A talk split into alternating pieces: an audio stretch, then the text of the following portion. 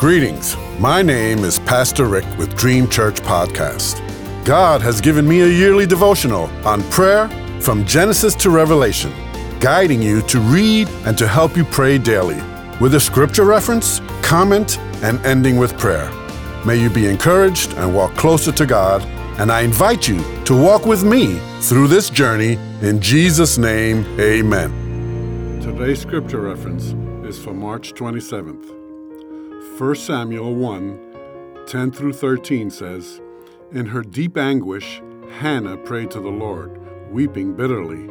And she made a vow, saying, 'Lord Almighty, if you will only look on your servant's misery and remember me, and not forget your servant, but give her a son, then I will give him to the Lord for all the days of his life, and no razor will ever be used on his head.' As she kept praying to the Lord, Eli observed her mouth. Hannah was praying in her heart, and her lips were moving, but her voice was not heard. Eli thought she was drunk." Today's comment.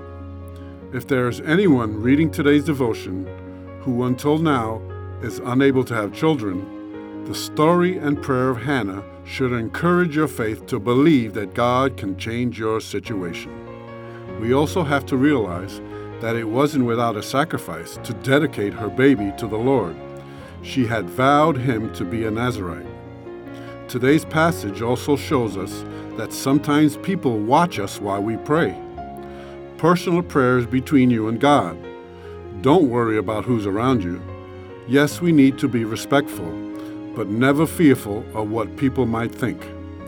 This will hinder not only our prayers, but our worship also. I believe this is happening in the church today. The devil is trying to keep our mouths shut and our communication with God down to a minimum.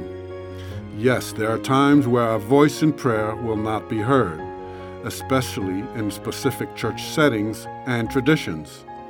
But one fearless communicator with God can spread that intimacy throughout the entire congregation. We dedicate our children in church today.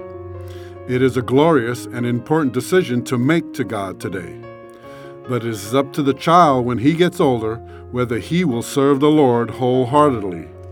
We also, as parents, have a fearless job to do when it comes to being an example to our children. It is more caught by them than taught. Don't take the approach that whatever happens will happen.